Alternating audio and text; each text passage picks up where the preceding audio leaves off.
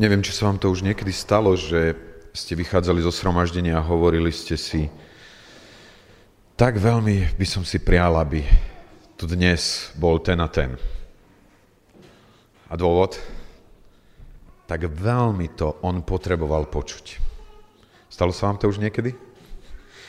Že adresát, aby sme radi posunuli niekde inde ako na našu adresu, aby sme my boli tými, ktorí majú prijať to, čo bolo povedané. Ja by som bol rád, keby sme dnes teda nejakým spôsobom sa nepokúšali hľadať tých, pre ktorých by to slovo bolo vhodnejšie, ale zobrali ho osobne každý tak, ako sme tu. Ten názov toho, o čom chcem hovoriť, je starať sa o tých druhých. A som presvedčený, že tak ako ja, každý jeden z nás môže túto zväzť prijať osobne na jednej špeciálnej olimpiáde pre postihnutých sú handicapované deti, ktoré sú fascinujúce tým, ako, ako sa veľmi zaangažujú do, do tých pretekov, ako sú strašne nadšené a robia všetky tie veci, ktoré majú robiť z celej svojej duše na 100%. Jedna z takých disciplín, ktorá bola na jednej takejto olimpiáde, bol beh na 200 metrov. Tí súťažiaci sa zoradili na tej štartovej čiare, a na signál vyštartovali tak rýchlo, ako len vládali. Jeden chlapec, ktorého meno bolo, bol Andrej, sa rýchlo dostal na čelo dokonca a vytvoril si taký 25-metrový náskok pred tými ostatnými. A keď sa dostal do tej záverečnej zákruty, tak zrazu sa obzrel a uvidel svojho najlepšieho priateľa, ako tam vzadu padol a zranil sa na dráhe. Tento Andrej sa zastavil a pozrel sa na cieľovú čiaru, ktorá už bola veľmi blízko pred ním a potom sa otočil a pozeral sa na toho svojho priateľa. Ľudia sa dostávali do vytrženia a kričali mu, Andrej, bež, už je to blízko, bež, bež. A tento chlapec sa rozbehol, ale nie smerom ku tej končiacej čiare. Rozbehol sa späť ku tomu svojmu priateľovi. Zodvihol ho zo zeme, oprášil mu škváru z kolien a spolu s ním úplne posledný za veľkého jasotu vbiehali do cieľa. Keď sa to udialo, ľudia nadšene tlieskali, lebo zrejme sú niektoré veci dôležitejšie ako dobehnúť prvý, ako zvíťaziť. Šalamón napísal v knihe, svojej knihe Kazateľa v tej 4. kapitole 9 až 10 lepšie dvom ako jednému, pretože majú dobrú mzdu za svoju prácu. Lebo ak padnú, jeden pozdvihne svojho druha. Ale beda jednému, ktorý padne, nie druhého, aby ho pozdvihol. Máte pocit z času na čas, že padnete pri tom behu? ktorý máme bežať? Asi nie je nikoho z nás, kto by mohol povedať, že nepadne. Aké je to úžasné, keď máme niekoho, kto nás zodvihne, kto opráši tú špínu z našich kolien, kto nás povzbudí, aby sme dobehli do cieľa. Otvorme si epištolu Pavla Filipenom, druhú kapitolu budeme vidieť príklad Apoštola Pavla, ako takéhoto nežného a súcitného priateľa. Niekto to spočítal, že Apoštol Pavel v Novej zmluve zmienuje viacej ako 100 ľudí ako svojich priateľov. A jeden z dôvodov, prečo Apoštol Pavel mal tak veľa dobrých priateľov, bol ten, že on sám bol dobrým priateľom mnohých ľudí okolo seba. A tak keď budeme čítať tento text, je to druhá kapitola epištoly Filipenom. Budeme čítať od 19. po 30. verš. Z úcty k Božiemu slovu povstaneme.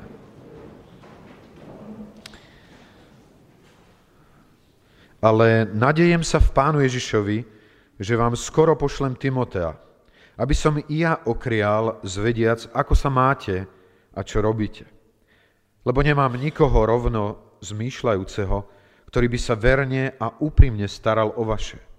Lebo tí všetci hľadajú svoje a nie Krista Ježišov. Ale jeho dokázanosť znáte a že ako dieťa otcovi, tak slúžil so mnou vo veci Evanília. Nadejem sa teda, že toho pošlem hneď, ako uvidím, čo bude so mnou. Ale dúfam v pána, že aj sám skoro príde. Ale som uznal za potrebné poslať k vám brata Epafrodita, svojho spolupracovníka, spolubojovníka vášho posla a svetoslužobníka, čo do mojej potreby. Keď túžil po vás, po všetkých a nemal pokoja, pretože ste počuli, že onemocnel. Lebo aj skutočne bol tak onemocnel, že už bol blízky smrti. Ale Boh sa zmiloval nad ním. Avšak nie len nad ním samým, ale aj nado mnou, aby som nemal zármutku na zármutok. A tak som ho tým snažnejšie poslal, aby ste sa, keď ho uvidíte, zase radovali, ja by som mal menej zármutku.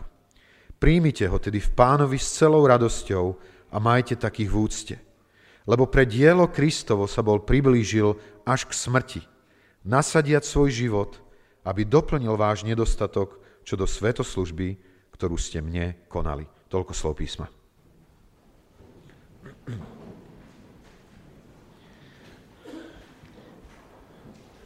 Takže chceme hovoriť o takých troch princípoch, ktoré odrážajú starostlivosť o druhých okolo nás. A, a tom verši 19 vidíme prvý z tých princípov. Ale nadejem sa v Pánu Ježišovi, že vám skoro pošlem Timotea, aby som i ja okrial zvediac, ako sa máte a čo robíte. Pavel je misionár a misionári niekedy píšu listy a obyčajne popisujú svoju situáciu tým ľuďom, ktorým píšu preto, aby nejakým spôsobom boli tí ľudia informovaní, aby sa viacej za nich modlili, aby ich viacej podporili. Takže Pavel mohol pokojne napísať, som tu vo väzení v Ríme, mám dosť zložité, ťažké okolnosti. Z toho textu sa nám zdá, že prežíval niečo ťažkého.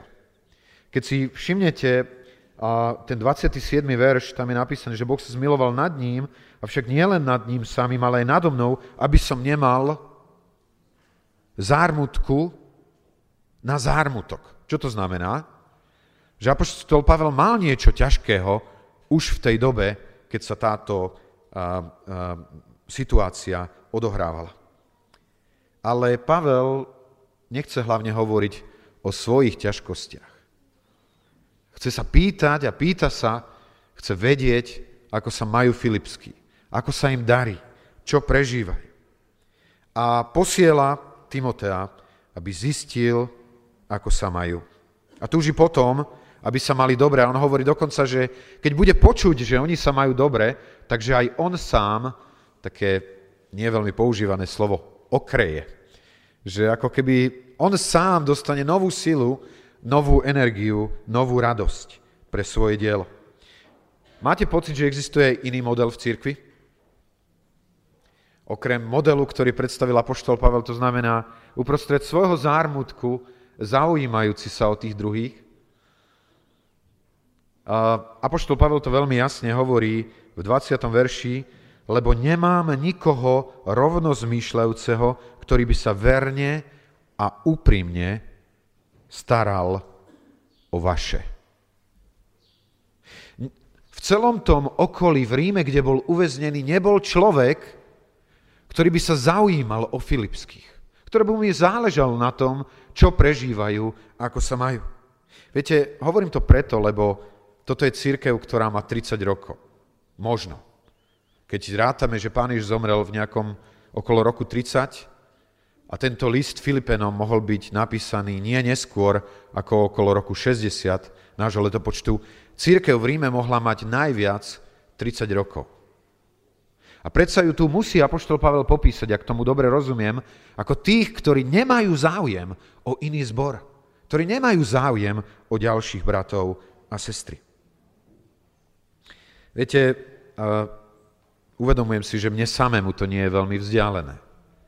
Byť zatočený a zakrútený starostiami len o samého seba. My, sme, my máme za sebou s mladými tábor, ktorý pre mňa bol najlepším týždňom uh, počas tohoto posledného obdobia. Bol som veľmi potešený a povzbudený mnohými vecami, ale súčasne aj som si musel niečo zase uvedomiť o sebe. Sme tam ako veľmi vážnu časť toho, čo sme robili. Mali sme rôzne hry, a, ktoré sme sa hrávali a spomínam si na pondelok, keď Esterka mala taký úvod ku tým, ktorí mali sa starať o tých ostatných a hovorí, že je jej túžbou, aby tento deň, ktorý máme pred sebou, naša tvár, napriek tomu, čo budeme prežívať, aby žiarila ako Štefanova tvár. Uprostred obvinení a ťažkej situácii čítame, že jeho tvár žiarila ako tvár aniela. A teda som odchádzal s tým, že túžim potom, aby moja tvár bola ako tvár aniela. A večer sme hrali takú, predvečerou sme hrali takú jednu hru s takým akože drakom, ktorý mal svoj chvost a, a ktorý bolo, a bola tam skupina ľudí, tie družstvá, v ktorých sme boli rozdelení a e, teda e, cieľom tej hry bolo otrhnúť ten chvost druhému družstvu a tým ho vyradiť alebo rozdeliť to družstvo. A prvýkrát my sme tak sa nejako ako družstvo veľmi nespamätali a zrazu niekto š, a už bol ten náš chvost preč. Tak som sa tak akože nasrdil, že teda čo je toto za nespravodlivosť, však my sme ešte nevedeli, že sa štartovalo. No a pritom potom prišla druhá hra a spomínam si, že Miňo viedol taký druhý, taký veľmi silný celok, tak som tak šiel oproti Miňovi a potom po skončení toho všetkého taký komentár som počul pri večeri, že Tomáš, keď som ťa videl, jak sa tváriš, tak som sa úplne zlakol. A ja som druhé ráno musel prísť pred tých ostatných a musel som povedať, a, a poviem to tak, že, že, že predstavte si, že mne to ešte vtedy nezap, nezaplo. Že pán Boh mi niečo chcel povedať. Až na druhý deň, ráno, keď som si čítal Božie slovo a tam bolo o tom, čo môže rozdielovať jednotu veriacich ľudí, tak som si zrazu uvedomil, čo som urobil deň predtým. A prišiel som pred mojich bratov a sestry a povedal som im, viete, včera sme hovorili ráno o tom, že naše tváre majú žiariť ako tváre anielov. To nebol prípad mojej tváre. Lebo som bol tak zahladený do toho vyhrať. Niečo uchvátiť pre seba. Poraziť tých druhých. Že moja tvár to začala veľmi jasne, veľmi jasne odrážať. Neviem, už ste sa pýtali niekedy v nedelu ráno, prečo idem do spoločenstva? Čo je dôvod, že som na tomto mieste? Je to preto, lebo som si na to zvykol a ja nehovorím, že to je zlé. Pán Ježiš vošiel do synagógy podľa svojho obyčaja. Sú dobré obyčaje, ktoré máme mať. A jeden z nich je, že sme pravidelne v spoločenstve Božích detí. Ale možno je to dôvod, že máme po- pocit, že sme zostali v, v týždni, ktorý je za nami niečo dlžný Pánu Bohu. A že nejakým spôsobom je treba to teraz splatiť a vyrovnať. Alebo máme na sebe ťažké bremeno, túžime potom, aby bolo sňaté dolu, alebo potrebujeme nejaké povzbudenie a očakávame, že ho nejakým spôsobom príjmeme. Alebo máme radi piesne, spevokol alebo kázeň. Prečo sme prišli dnes na toto miesto? Ja nehovorím, že to, čo som sa doteraz pýtal, neboli legitimné dôvody, prečo máme prísť na toto miesto. Ale jednoznačne jeden veľmi vážny dôvod chýba a to je záujem o tých druhých. Záujem, úprimný záujem o tých druhých. Ak sa úprimne zaujímame jeden od druhého, církev sa stane miestom, kde sa učíme, ako pomáhať jeden druhému. Takže keď prídeme do spoločenstva, skúsme byť ku sebe pozornejší. Možno je tu niekto, kto namáhavo stúpa po schodoch. Buďme mu na blízku. Pomôžme mu. Možno v niekoho očiach rozoznáme smútok. Modlíme sa za neho. Ja viem, že viacerí to robíme a som za to vďačný. E, keď minulý august pred niecelým rokom som sa dozvedel o smrti môjho veľmi dobrého priateľa z Tekovských Lužian, Slavka Svobodu. A po určitej dobe som sa dostal ku jeho manželke, aby som jej vyjadril svoju sústrasť. A bol som prekvapený slovami, ktorým, ktoré, ktoré, ktorými ma vítala. Alenka mi povedala, Tomáš, ja túžim potom byť takou vdovou, ako je tvoja mamička. A ja som zostal úplne ako v strehu, že čo to znamená. A tá Alenka mi povedala, ja nikdy nezabudnem na chvíľu, keď som prišla na, keď sme prišli ako luženčania na pohreb tvojho ocka do Bratislavy.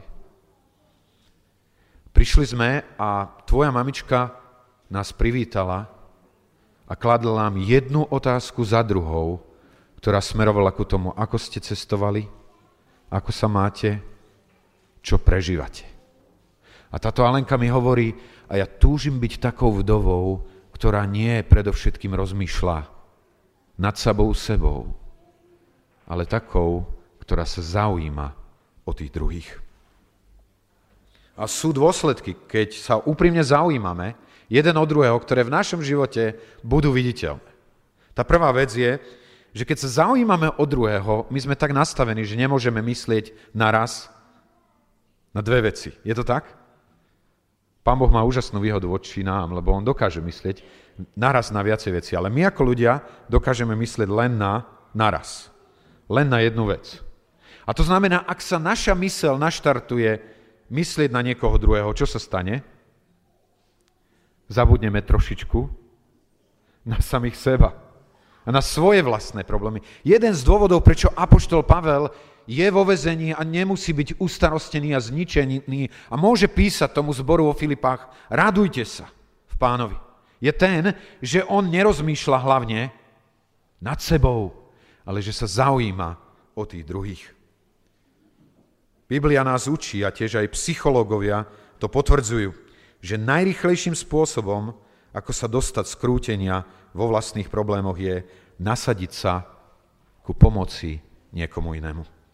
A tá druhá vec, keď sa úprimne zaujímame o druhých, zistíme, že keď sa my dostaneme do problémov, obyčajne sa aj tí druhí začnú zaujímať o naše problémy. Viete, je to veľmi zaujímavé, keď niekedy telefonujete s nejakým človekom a on vám povie, ja som bol chorý toľko a toľko a viete doplniť. Nikto sa o mňa nezaujímal. A vtedy ma, musím sa priznať, tak trochu svrbý jazyk, aby som sa spýtal, viete akú otázku?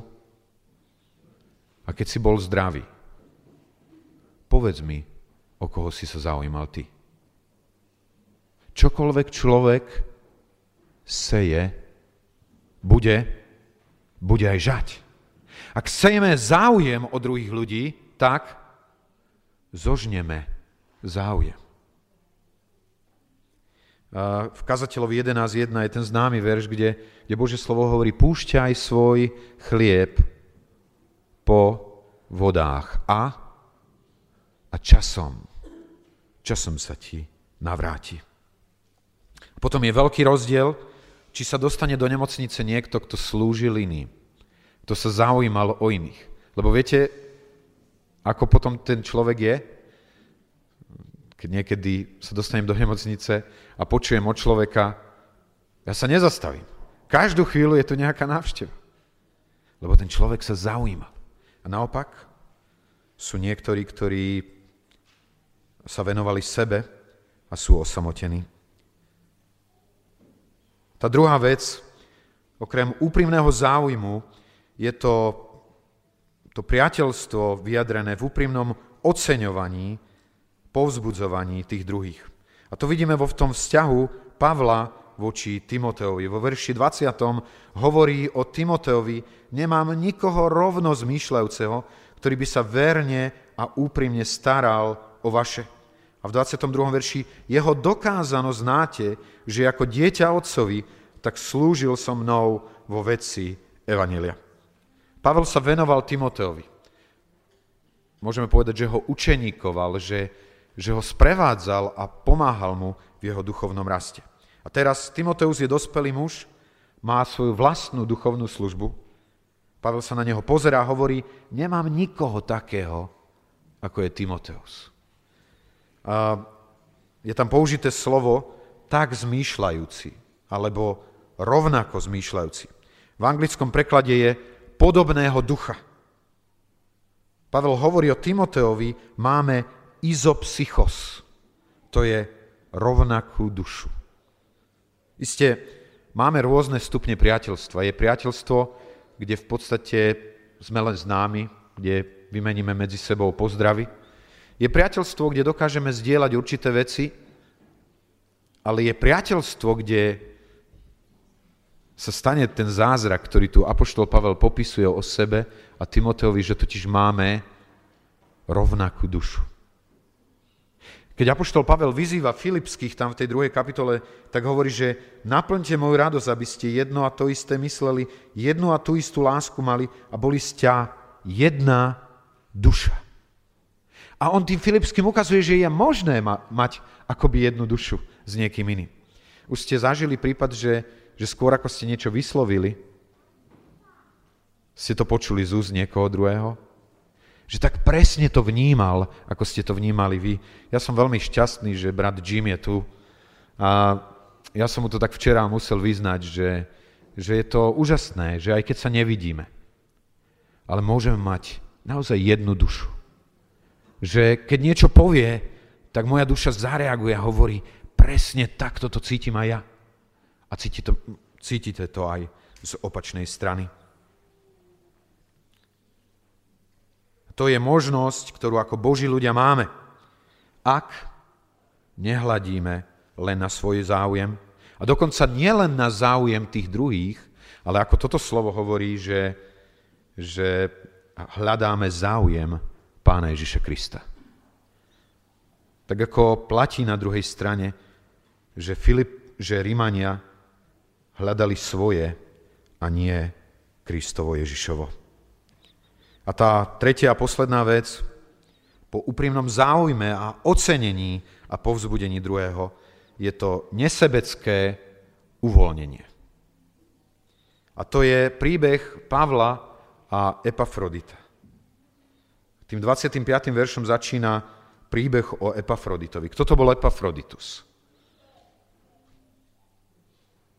Kto vie? Kto to bol Epafroditus? Bol to člen zboru vo, vo Filipách.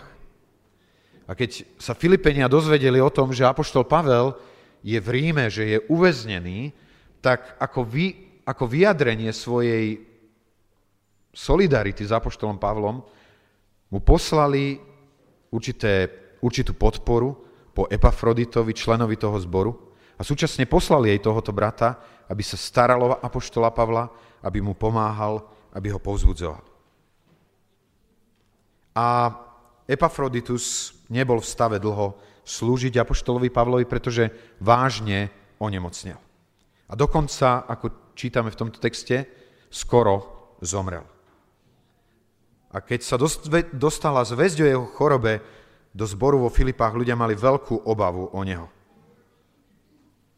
A bolo zaujímavé, že tiež Epafroditus, keď sa dozvedel, že zbor vo Filipách sa trápi, má obavy nad jeho životom, že sa trápil tiež. A že teda mal túžbu prísť späť a byť s nimi. A pre Pavla by bolo veľmi jednoduché povedať, vieš, Epafroditus, ja posielam Timotea do Filip, ono všetkom poinformuje, ty tu zostaň so mnou, lebo keď odídeš aj ty, tak mi tu skoro nikto nezostane. Ale Apoštol Pavel hovorí v 25. verši, som uznal za potrebné poslať k vám, brata Epafrodita, svojho spolupracovníka a spolubojovníka a vášho posla a svetoslužobníka, čo do mojej potreby. Skutočné priateľstvo a láska dokáže uvoľniť. Nie je sebecké, ako si držiace sa toho, koho milujeme. Pretože existuje nezdravá láska. A chcem to povedať tak, existuje nezdravá rodičovská láska, ktorá ako keby nebola schopná uvoľniť svoje deti.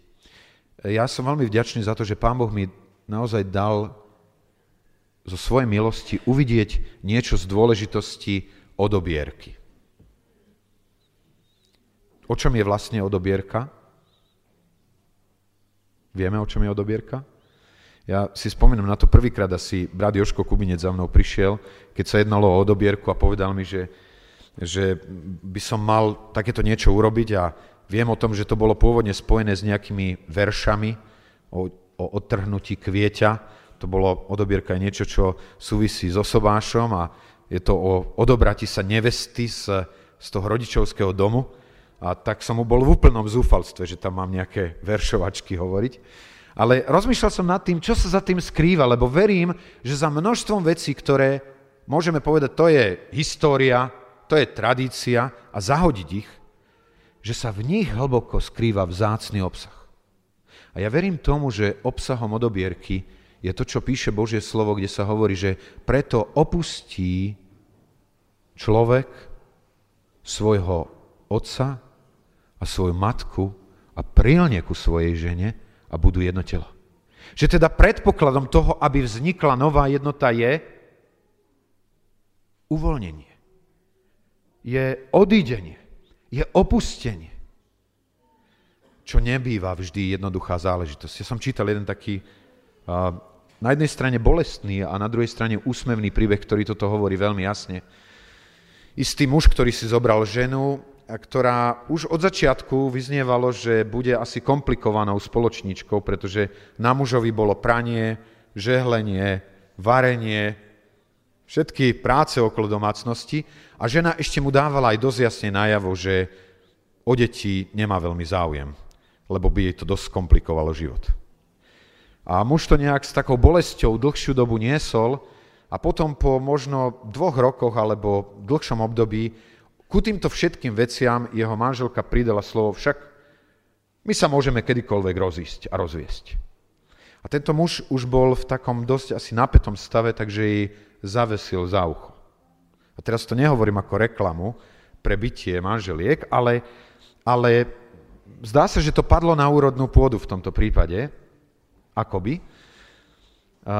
Tá žena, teda úplne urazená, on si tiež vedomý toho, že nechcel ju zraniť, ublížiť jej, však ju naozaj miluje. A tak druhý deň ráno, keď obidvaja odišli do svojich prác, zo svojej práce telefonuje jej a chce nejakým spôsobom to dať do poriadku a, a teda hovorí, že, že prosím vás, mohli by ste mi dať moju manželku k telefónu a tam v práci mu hovoria, viete čo, ona tu nie je, zobrala si dovolenku a odišla. Tak si hovorí, no to je, to je asi zle. Tak hovorí, kúpim nejakú kvetinu a idem sa dať do poriadku domov, ona určite doma nebude, bude niekde inde. A teraz pokúša sa pichnúť kľúč do zámky a zistí, že zvnútra je pichnutý a že dvere sú otvorené. Otvorí dvere a ona tam stojí so zásterou poprvýkrát a s tým, že, že, sa, že mu počul vtedy v ten deň, v ten večer dve slova, to je, jedno bolo, že poď sa najesť a druhé dobrú noc. A potom po určitej dobe počul, bola by som rada, keby sme mali, mohli mať deti. A on rozmýšľal nad tým, čo sa udialo. Viete, čo sa udialo v pozadí? Táto jeho manželka z práce išla ku svojim rodičom. A na Prahu bola zastavená svojim otcom. Keď sa mu pokúšala vysvetliť celú situáciu, tak jej jednoducho ukázal a povedal, moje dieťa, ale rýchlo sa spakuj a bež domov, kde je tvoj manžel. To je tvoj domov, ktorý si ty máš vážiť matka sa pokúšala zachrániť situáciu a však by mohla tu na, na chvíľu. Hovorí, buď ticho, nedokázali sme našu dceru vychovať. A tento moment múdrosti rodičov, ktorí vo svojej láske uvoľnili svoje dieťa, zachránil to manželstvo. Koľko veriacich rodičov neprepustilo svoje deti, neuvoľnilo svoje deti a dôsledky sú v manželstvách, ktoré sú poznamenané nezdravou láskou, ktorá nedokázala uvoľniť. Viete, ja som nepreskočil. Ja viem, že keď hovorím o tejto veci, že to predo mňou ešte len stojí. A keď som pri jednom kurze mal napísať môjmu synovi dopis na rozlučku, tak mi trhalo srdce. Ale nie inej cesty zdravej lásky, ako lásky, ktorá dokáže uvoľniť. Tak ako Pavel dokázal uvoľniť Epafrodita ku službe, ktorú mal konať. Rád by som povedal, že je to koniec príbehu, ale nie je. A koniec tohoto príbehu je 2. Timoteovi 4. kapitola, kde Pavel v tej druhej Timoteovi, ako vo svojom poslednom liste, píše niečo, čo je nesmierne bolavé a ťažké. 2. Timoteovi 4. kapitola, 16. verš a 17. Pri mojej prvej obrane nebol so mnou Nikto. Ale ma všetci opustili. Nech im to nie je počítané. Ale tu to nekončí. 17. verš hovorí, ale pán stál pri mne. Pán Ježiš Kristus je ten najlepší priateľ. Možno je na tomto mieste niekto, kto ešte to neprežil. Že on je najlepší priateľ. Že on je ten, ktorý má neustále záujem o nás. Viete, to je také vzácne vidieť pána Ježiša, keď má ísť tou cestou kríža a on hovorí, túžobne som si žiadal, čo? Jesť tohoto baránka s vami predtým, ako by som trpel. A počas tej večere ne, nevidíme a nevnímame v ňom niečo, že stále sa krúti okolo seba. On sa snaží ich vyučovať a pripraviť ich na bolestné chvíle odidenia. Neustále sa zaujíma o nich. Pán Ježiš je ten, ktorý sa o nás neustále stará. On je ten, ktorý je ochotný nás povzbudiť a posilniť a stáť pri nás aj vtedy, keby pri nás nestál absolútne nikto. Ak je tu niekto, kto ešte ho neprijal za svojho najlepšieho priateľa, chcem ťa vyzvať. Urob to dnes. A je možné, že aj niektorí z nás, ktorí sme už prijali pána Ježiša, žijeme akoby ďaleko od Neho. Možno aj tým, že nemáme tú istú mysel, ako má on. Mysel, ktorá sa zaujíma o tých druhých, ktorá sa nasadzuje pre tých druhých. Urobme rozhodnutie znovu sa ku nemu pripojiť. Nestarať sa len o to, čo je naše, ale aj o to, čo patrí jemu a čo je jeho. My budeme mať chvíľu, kedy, kedy si chceme pripomínať jeho záujem o nás jeho ochotu nasadiť sa ku službe každému jednému z nás. A tak by som veľmi prosil, aby sme teraz, keď bude, bude taká chvíľa, a brat Jim bude spievať jednu pieseň, ktorú máme v našich spevníkoch. Pieseň 89, môžete si otvoriť spevníky a budú to tie slova tej piesne 89, ktoré bude brat Jim spievať. Skúsme myslieť na to, čo je jeho. Na to, čo on bol ochotný dať pre nás. Na to, akým priateľom je on nám. A staňme sa takýmto priateľom jeden druhému. Aby naše prídenie na toto miesto bolo radostným spoločenstvom rodiny, ktorá sa stará jeden o druhého. Ja by som ešte prečítal predtým tie slová, ktoré Apoštol Pavel pri tejto príležitosti Večere pánovej zmienuje, lebo koľkokoľvek ráz by ste jedli tento chlieb a pili tento kalich, zvestujete smrť pánovu, až dokiaľ nepríde. Takže ktokoľvek je tento chlieb alebo pije kalich pánov nehodne, bude vinným tela a krvi pánovej. ale nech skúša sám seba človek a nech tak je z toho chleba a pije z toho kalicha. Lebo ten, kto nehodne je a pije, je a pije si súd, nerozsudzujúc tela pánovho. Preto je medzi vami mnoho slabých a chorých a mnohí spia. Lebo keby sme sami seba rozsudzovali, neboli by sme súdení, ale súd, súdený súd od pána, káznení sme, aby sme neboli odsúdení so svetom. A tak tedy, moji bratia, keď sa schádzate jesť, čakajte jedni na druhých. Korinský zbor mal tiež problém s tým myslieť na tých druhých. Keď tam prišli niektorí bratia a sestry, jedni boli už najdení a druhým nezostalo nič. Keď budeme dnes brať večeru pánov, skúsme rozmýšľať nad tým, do akej miery záujem pána Ježiša o mňa odrážam ja vo svojom vzťahu ku mojim bratom a sestrám.